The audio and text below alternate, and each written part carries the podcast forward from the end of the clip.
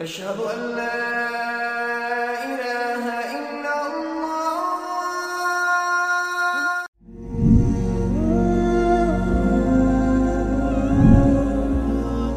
الحمد لله.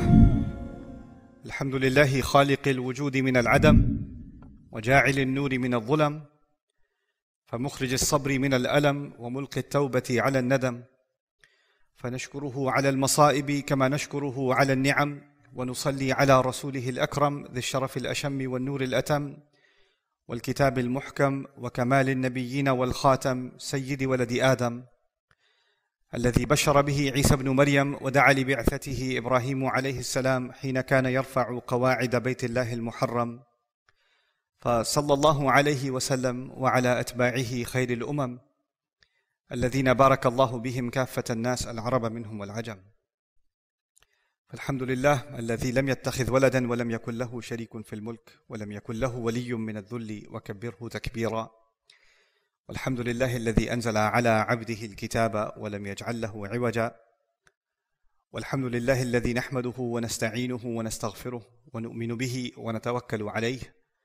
ونعوذ بالله من شرور أنفسنا ومن سيئات أعمالنا. من يهده الله فلا مضل له ومن يضلله فلا هادي له.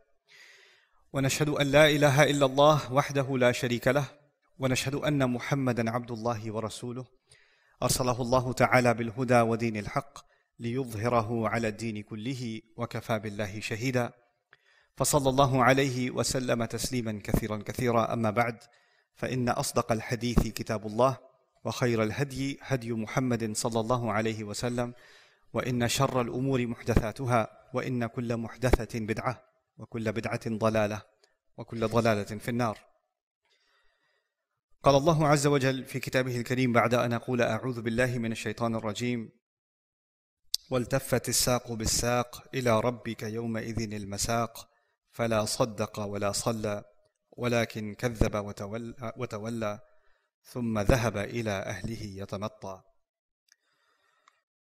رب اشرح لي صدري ويسر لي أمري واحلل عقدة من لساني يفقه قولي. اللهم ثبتنا عند الموت بلا اله الا الله اللهم اجعلنا من الذين امنوا وعملوا الصالحات وتواصوا بالحق وتواصوا بالصبر امين يا رب العالمين এখন বছরের শেষ সময় ছুটির সময় ক্রিসমাসের ছুটি নতুন বছরের ছুটি ইত্যাদি কারণে তোমাদের অনেকের স্কুল বন্ধ তাই মসজিদ এখন সাধারণ সময়ের চেয়ে বেশি লোকারণ্য আর আমাকে একটা অনুরোধ করা হয়েছে আজকে প্রচুর শিশুরা এখানে উপস্থিত আপনি কি এমন একটা খুতবা দিতে পারবেন যেন আমরা তাদেরকে নামাজ পড়তে বলতে পারি? কারণ বাচ্চাগুলো এখন বেশিরভাগ সময় বাসায় কাটাচ্ছে। আর তারা তাদের পিতামাতার কথা শোনে না, নামাজ পড়তে বললেও পড়ে না। আপনি কি কোনোভাবে তাদেরকে নামাজ পড়ার জন্য অনুপ্রাণিত করতে পারবেন? আমি এই খুদবার নাম দিয়েছি, বাচ্চাগুলোর সাথে আমাকে কথা বলতে দিন।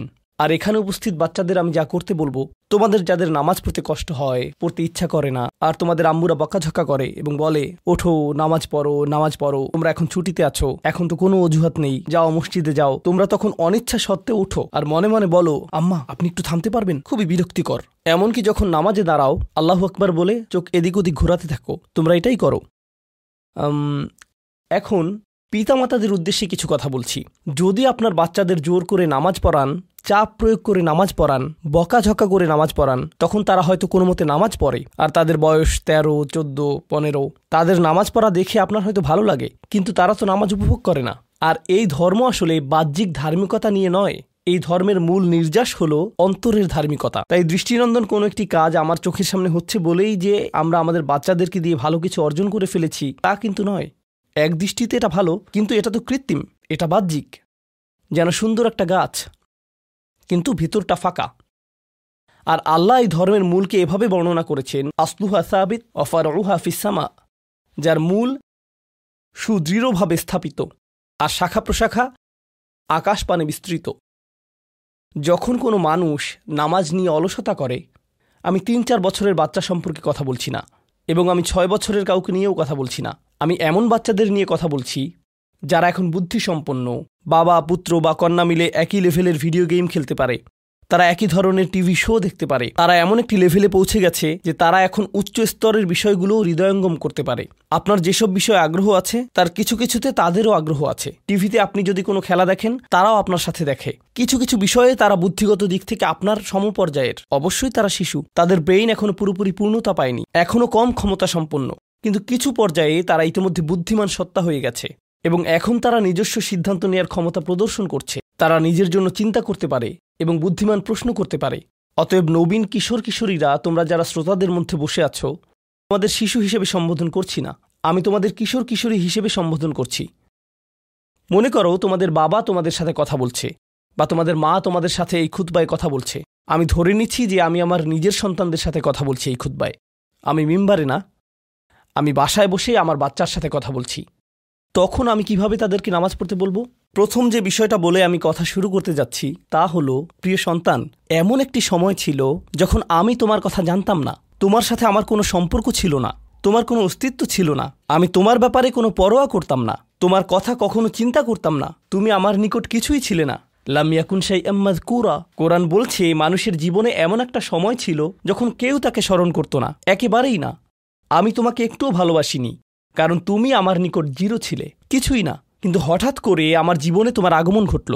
এমনকি যখন আমি জানতে পারলাম যে তোমার মা তোমার জন্ম দিবে, যখন সে তার পেটের মধ্যে তোমাকে বহন করে চলছিল, এমনকি তোমার মাও ভাবত, কেমন হবে আমার সন্তানটা। কিন্তু আমার কোনো ধারণাই ছিল না, আমার কাছে কোনো তথ্য ছিল না। আমার একটা অংশ এই ভয়ে থাকতো যে তুমি হয়তো আমার মতো হবে। কিন্তু আমার কোনো ধারণাই ছিল না কেমন মানুষ হবে তুমি। এমনকি তুমি যখন একটু একটু করে বড় হচ্ছিলে, তুমি যখন একদম ছোট বাচ্চা ছিলে, আমি আসলে জানতাম না তুমি কে। আমি শুধু জানতাম তোমাকে খাওয়াতে হবে। আর মাঝে মাঝে তোমার থেকে দুর্গন্ধ আসতো। এছাড়া তোমার সম্পর্কে আমি তেমন কিছুই জানতাম না। এখন তুমি যেহেতু বড় হয়ে উঠছো, এখন আমরা পরস্পর কথা বলতে পারি এবং যোগাযোগ করতে পারি। তুমি স্কুলে যাচ্ছ, আমরা একই বাড়িতে বাস করি।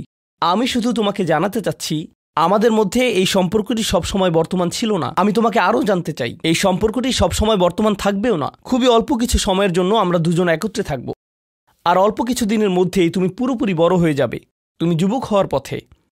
এটা খুব দূরের জিনিস না। বস্তুত তোমার বাচ্চাকাল থেকে এখন পর্যন্ত সময়টাকে আমার কাছে এক মাসের মতো মনে হয়। চোখের পলকে তুমি এখনকার তুমি হয়ে গেছো। কিছু বুঝে উঠতে উঠতেই তুমি বড় হয়ে যাবে। একদিন ইউনিভার্সিটিতে যাবে, চাকরি করবে বিয়ে করবে, এর সব কিছুই ঘটবে ইনশাআল্লাহ। যদি আল্লাহ ইচ্ছে করেন, যখন ওই ব্যাপারগুলো ঘটবে, তখন আমাদের সম্পর্কটা আর আজকের মতো থাকবে না। বাড়িতে এসে তুমি আমার কাছে ছুটে আসবে না। তুমি আমার সাথে সময় কাটাবে না। তোমার নিজের চাকরি থাকবে, পরিবার থাকবে, স্ত্রী থাকবে বা স্বামী থাকবে। তোমার তখন নিজের জীবন থাকবে। সুতরাং আমাদের হাতে একত্রে যে সময়টুকু আছে, তা খুবই সীমিত। এমনকি এই সময়টুকুতেও তোমার স্কুল আছে, আমার চাকরি আছে, আমাকে বাজার করতে হয়। আমাদের হাতে হয়তো দৈনিক ২০ মিনিট সময় থাকে। সত্যিকারের কথা বলার আমাদের একসাথে অতিশয় সংক্ষিপ্ত কিছু সময় থাকে। তুমি যখন বড় হয়ে যাবে, তখন আমার সম্পর্কে তুমি শুধু আমাদের একত্রে কাটানো ওই গুটিগত মুহূর্তগুলোর কথাই স্মরণ রাখবে। কারণ আমাদের কাছে একত্রে কাটানোর মতো চব্বিশ ঘণ্টা নেই, আমাদের নেই। তো মোট কথা, প্রথম যে জিনিসটি আমি তোমাকে জানাতে চাই তা হলো, আমি তোমাকে কোনো মতে চিনি।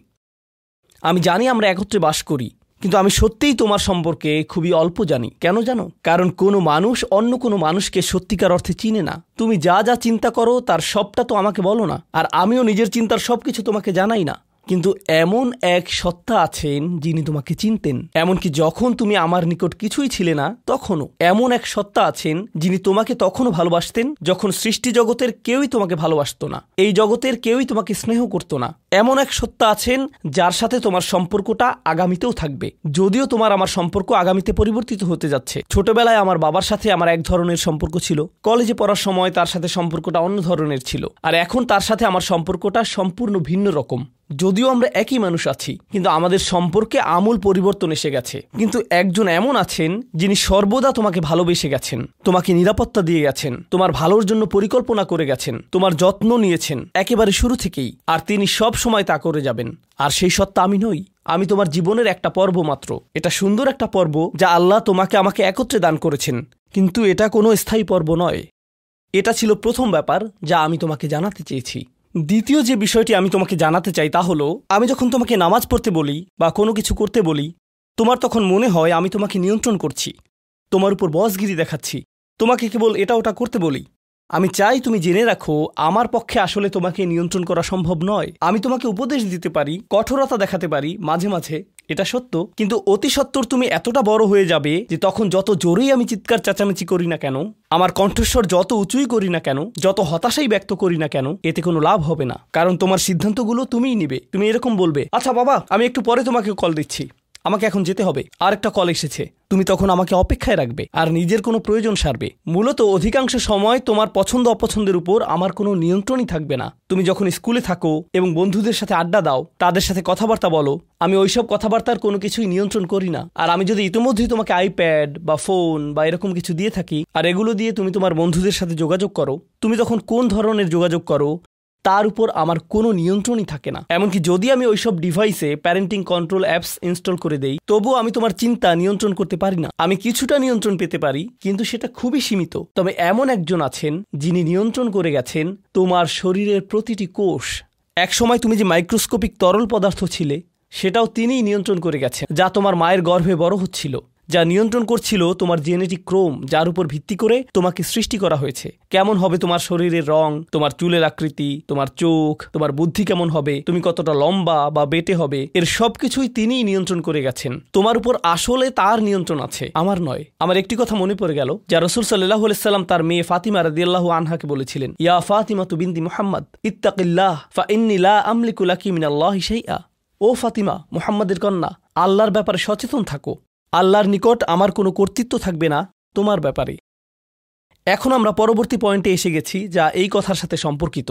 আমার যেহেতু নিয়ন্ত্রণ নেই, সত্য হলো, তোমার ব্যাপারে আমি যতই সংরক্ষণশীল হই না কেন আর আমি চাই যে তুমি ভালো করো, তবুও তোমার ভালো আমি নিয়ন্ত্রণ করি না। আর আমি এর জন্য দায়বদ্ধ নই। আল্লাহ প্রতিটি মানবকে তার নিজের জন্য দায়বদ্ধ করে সৃষ্টি করেছেন। দেখো, তুমি যদি ট্রাফিক আইন লঙ্ঘন করো, যদি একদিন ড্রাইভিং লাইসেন্স পাও এবং এরপর রাস্তায় লাল বাতি উপেক্ষা করে চলে যাও, পরে পুলিশ তোমাকে ধরলো, তখন তো তুমি বলতে পারবে না, আপনি একটু আমার বাবার সাথে কথা বলতে পারবেন? না। তোমার নিজেকেই এই পরিস্থিতির মোকাবেলা করতে হবে। তোমার ইউনিভার্সিটি প্রফেসর যখন তোমাকে ফেল মার্ক দিবে তখন তো বলতে পারবে না, একটু থামুন, আমার মাকে একটু কল দেই। না, তুমি নিজেই এই ফেইলের জন্য দায়ী।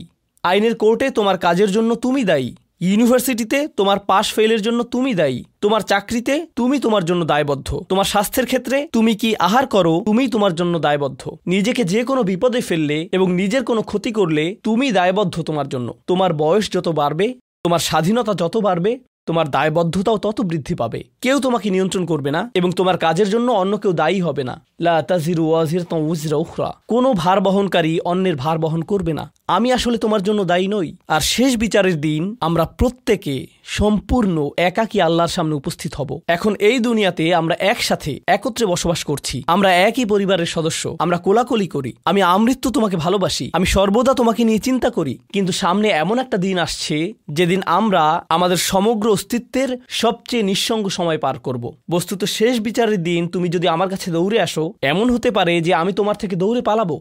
তোমাকে চিনি না আমি। দূর হও আমার কাছ থেকে। আমি এখন আমার হিসেব নিয়ে চিন্তিত। কারণ তোমার সাথে আমার সম্পর্কটি ছিল সামান্য কয়েকটি ক্ষুদ্র সেকেন্ডের জন্য, আল্লাহর সাথে সম্পর্কের তুলনায়। যে সম্পর্কটি আরও অনেক বড়। অনেক বেশি পুরনো, আর ওটা থাকবে আরও বেশি সময় ধরে। আমাকে এখন ওই সম্পর্কটা নিয়ে ডিল করতে হবে, শেষ বিচারের দিন। অতএব আমাদের এই সম্পর্কটি, ইয়াউমা ইয়াফিরুল মার উমিন আখিহি ও উম্মিহি অবিহি এই ধরনের সব আয়াত, লোকটি পালাবে তার মা থেকে, তার বাবা থেকে, তার ছেলে মেয়েদের থেকে, তার ভাই বোনদের থেকে, তার স্ত্রী বা স্বামী থেকে।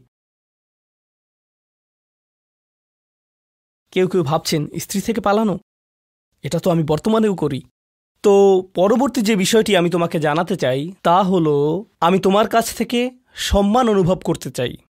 ঠিক যেভাবে তুমিও আমার প্রদত্ত যত্ন অনুভব করতে চাও। তুমি যখন কাউকে ভালোবাসো, তখন কেমন যেন তার কাছে তোমার একটা চাহিদা তৈরি হয়। আমার নিকট তোমার চাহিদা হলো, বাসার সমস্ত প্রয়োজন ঠিকমতো মেটানো হচ্ছে তো, আমার দায় দায়িত্বের অন্তর্ভুক্ত।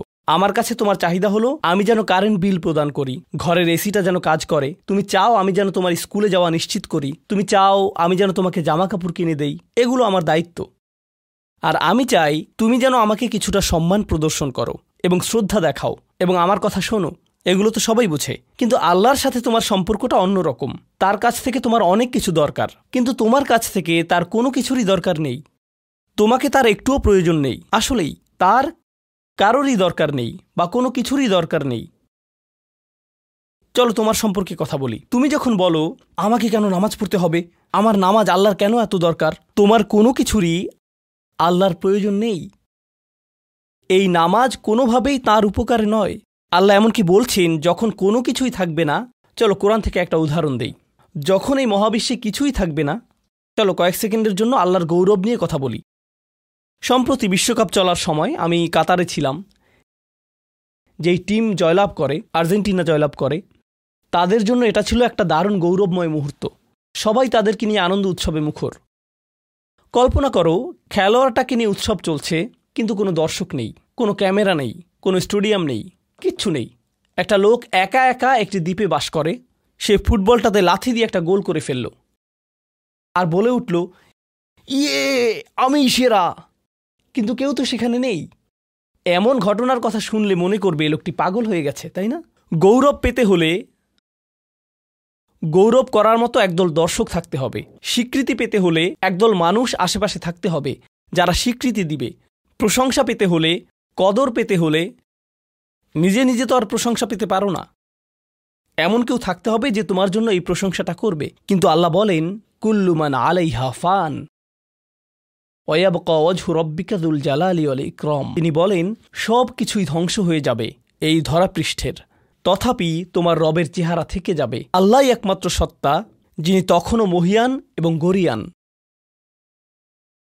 এমনকি যখন তার প্রশংসা এবং গৌরব বর্ণনা করার কেউ থাকবে না। অন্য যে কারও ক্ষেত্রে কাউকে না কাউকে এটা করে দিতে হয়। তাই আল্লাহর প্রয়োজন নেই আমার নামাজের।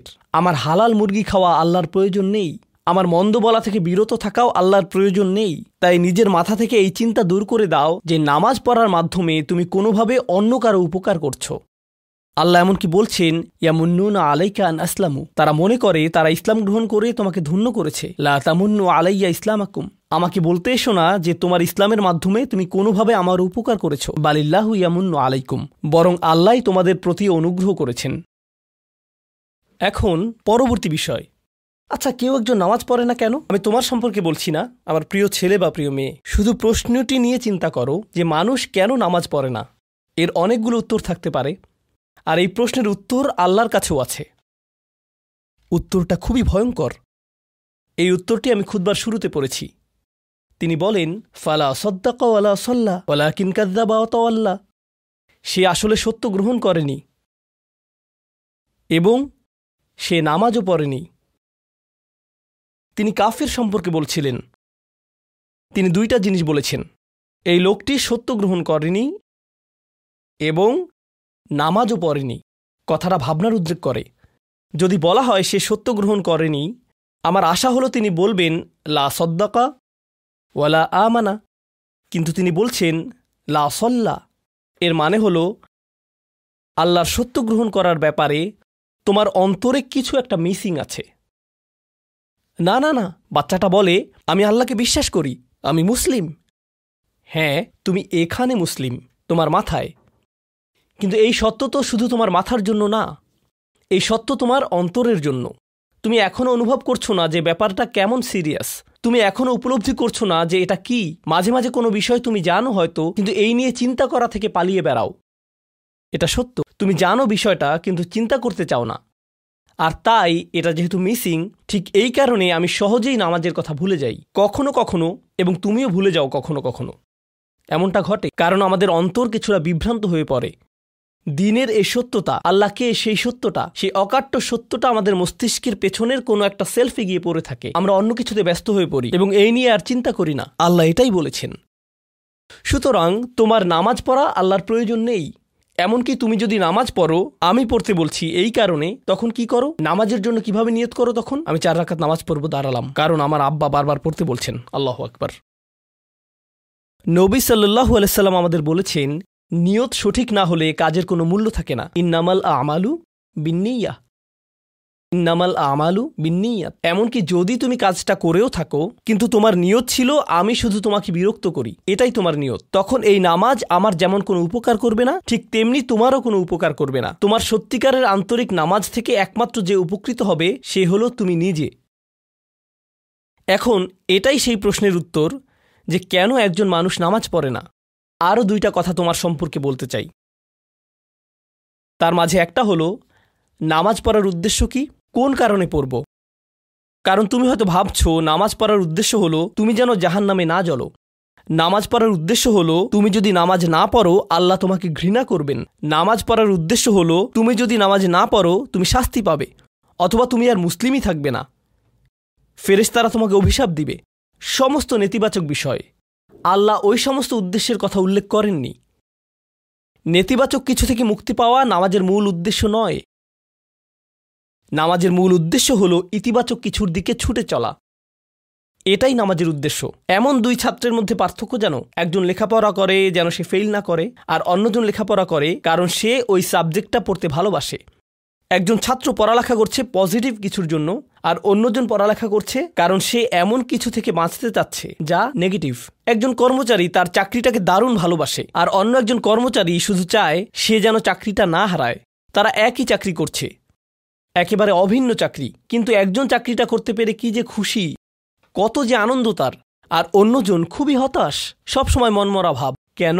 কারণ তাদের একজন এটা করছে ক্ষতিকর কিছু থেকে মুক্তি পাওয়ার জন্য, আর অপরজন এটা করছে উপকারী কিছুর দিকে ছুটে চলার জন্য। আল্লাহ কোরআনে যখন আমাকে নামাজ সম্পর্কে বলেছেন যে কেন আমাদের নামাজ পড়া দরকার, তিনি মুসা আলহিসাল্লামকে এই উত্তরটা বলে দিয়েছেন। যখন তিনি তার সাথে সাক্ষাৎ করেছিলেন, তিনি বলেছেন, আকিমি সলাত আলী দিক্রি আর আমাকে স্মরণ করার উদ্দেশ্যে নামাজ কায়েম করো। তোমার নামাজ ঠিক রাখো যেন তুমি তোমার রবকে স্মরণ করতে পারো। আমি তোমাকে ইতিমধ্যে বলেছি যে তোমার আমার সম্পর্কটা খুবই সীমিত। কিন্তু তোমার সাথে আল্লাহর সম্পর্কটা অনেক আগে থেকে শুরু হয়েছিল। আর তার সাথে তোমার এই সম্পর্কটা অনন্তকাল ধরে বলবৎ থাকবে। তাই সেই সম্পর্কটির কথা স্মরণে আনা আবশ্যক। কারণ ভালো যত কিছু তোমার কাছে আসে, তা আসে ওই সম্পর্কটা থেকেই। সামান্য কিছু ভালো জিনিস তোমার বাবার কাছ থেকে আসে। কিছু কিছু ভালো জিনিস। কিন্তু সকল ভালো জিনিস যা তোমার কাছে আসে, তা আসে একমাত্র ওই সম্পর্কটির কারণে।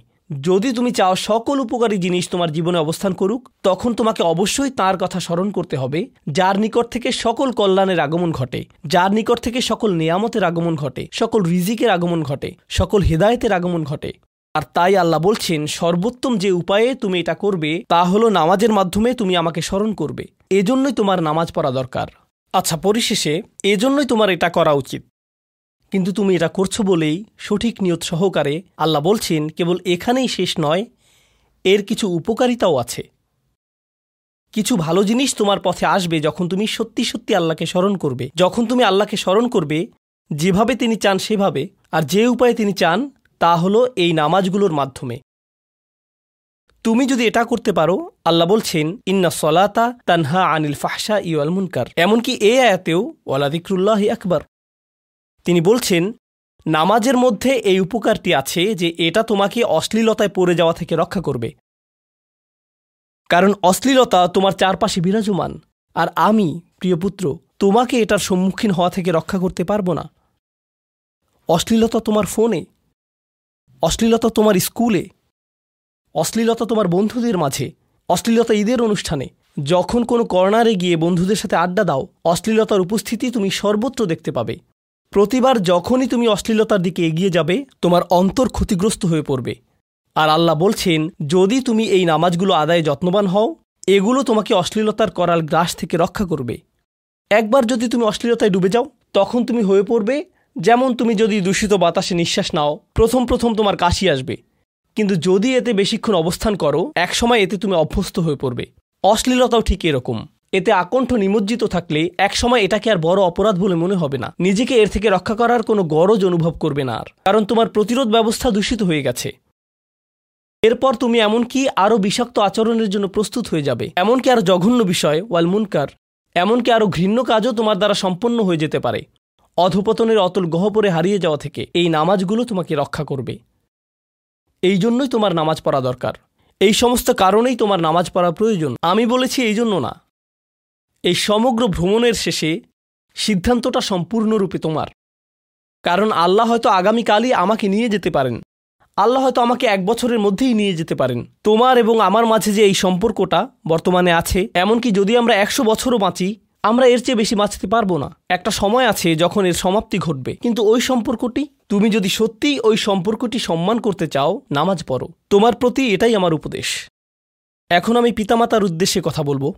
এটা হবে ছোট্ট একটা রিমাইন্ডার আমার জন্য এবং আমাদের সবার জন্য, আমাদের পিতামাতাদের জন্য। সন্তানাদি আল্লাহ প্রদত্ত একটা নিয়ামত। তাদেরকে এজন্য দেওয়া হয়নি যেন আমরা তাদের নিয়ন্ত্রণ করতে পারি। যত বেশি আমরা তাদেরকে নিয়ন্ত্রণ করতে চাইব, তত বেশি হতাশ হব সকল অবস্থাতেই। আমি দেখেছি এমনটা। বিশেষ করে যে পরিবারগুলো তাদের সন্তানদের দিনের সুরক্ষা করতে চায়, তারা যত বেশি সন্তানদের উপর জোর করে দিন চাপিয়ে দিতে চায় তত বেশি ওই ছেলেমেয়েগুলো অদ্ভুত সব উপায়ে বিদ্রোহ প্রকাশ করে। কারণ যে বিষয়টা আল্লাহ চান, আপনি তাদেরকে প্রদান করুন আপনার ছেলে মেয়েদের কাছে আপনার যে সুযোগ আছে, সেটা তাদেরকে আপনার আদেশ নিষেধ মানতে বাধ্য করার জন্য নয়। সুযোগটা এই জন্য দেয়া হয়েছে যেন আপনি তাদেরকে এমন সব বিষয়ে চিন্তা করাতে পারেন যা শুধু আপনার পক্ষেই চিন্তা করানো সম্ভব। তাদেরকে এমন সব বিষয়ে পছন্দ করাতে পারেন যা শুধু আপনার পক্ষেই পছন্দ করানো সম্ভব।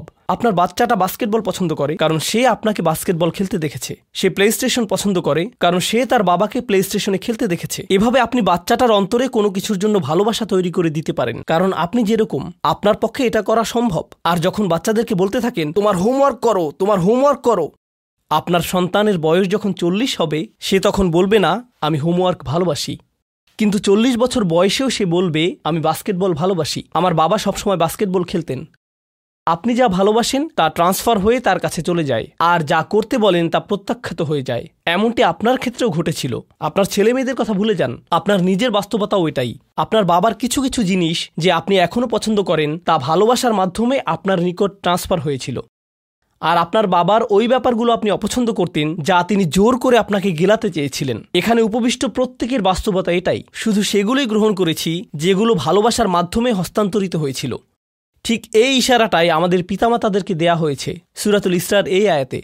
রব্বির হামহুমা কামা রব্বায়ানি সগিরা। রব্বায়ানি মানে যখন তারবিয়া ব্যবহার করা হয়, একটি চারা গাছ বড় করার জন্য। আপনাকে চারা গাছটির যত্ন নিতে হবে, এর সযত্নে প্রতিপালন করতে হবে। গাছটির প্রতি চিৎকার, চেঁচামেচি করলে হবে না। তাড়াতাড়ি বড় হও, তাড়াতাড়ি লম্বা হও। আপনার একে সময় প্রদান করতে হবে। অনেক সময় পোকামাকড় এসে এর পাতাগুলো খেয়ে ফেলতে চাইবে। আপনাকে তখন পোকামাকড় সরিয়ে দিতে হবে। কখনো কখনো একটু কঠোর আচরণ করতে হবে। শুধু অতটুকুই যেন পোকামাকড়গুলো দূর হয়ে যায়। এরপর আবারও এতে পানি দিতে হবে। আমাদের বাচ্চাদের সাথে আমাদের উদাহরণটা ঠিক এমনই। ঠিক এ কারণেই আমরা আমাদের মাতা পিতার জন্য এই দোয়াটা করি। আমি দোয়া করছি আল্লাহ যেন আমাদের সন্তানদেরকে হেদায়ত দান করেন, যা শুধু তার পক্ষেই দেওয়া সম্ভব। দোয়া করছি, আল্লাহ তাদের অন্তরে ইস্তিকামা প্রদান করুন, যেন তারা তাদের জীবনে সঠিক সিদ্ধান্ত নিতে পারে। আরও দোয়া করছি, আল্লাহ তাদেরকে ইব্রাহিম আলহিসাল্লামের দোয়ার মতো করুন, যা তিনি আমাদের সবার জন্য করেছিলেন। রব্বি জালনি মুকিমা সলাতি অমিং জুরিয়াতি হে আমার রব, আমাকে সালাদ কায়েমকারী বানান এবং আমার বংশধরদের মধ্য থেকেও। আল্লাহ তালা এখানে উপস্থিত পিতামাতাদেরকে, আমাকে সহ সবাইকে এমন দৃষ্টান্তে পরিণত করুন, যে আল্লাহকে ভালোবাসে এবং যে নামাজকে ভালোবাসে, যেন আমাদের ছেলেমেয়েরা নামাজের প্রেমে পড়ে যায়। আমরা যেভাবে নামাজকে ভালোবাসি তা দেখে। বারাকাল্লাহ আলাকুম ফিল কোরআনিল হাকিম ওয়ানাফানি ওয়া ইয়াকুম বিল আয়াতি হাকিম।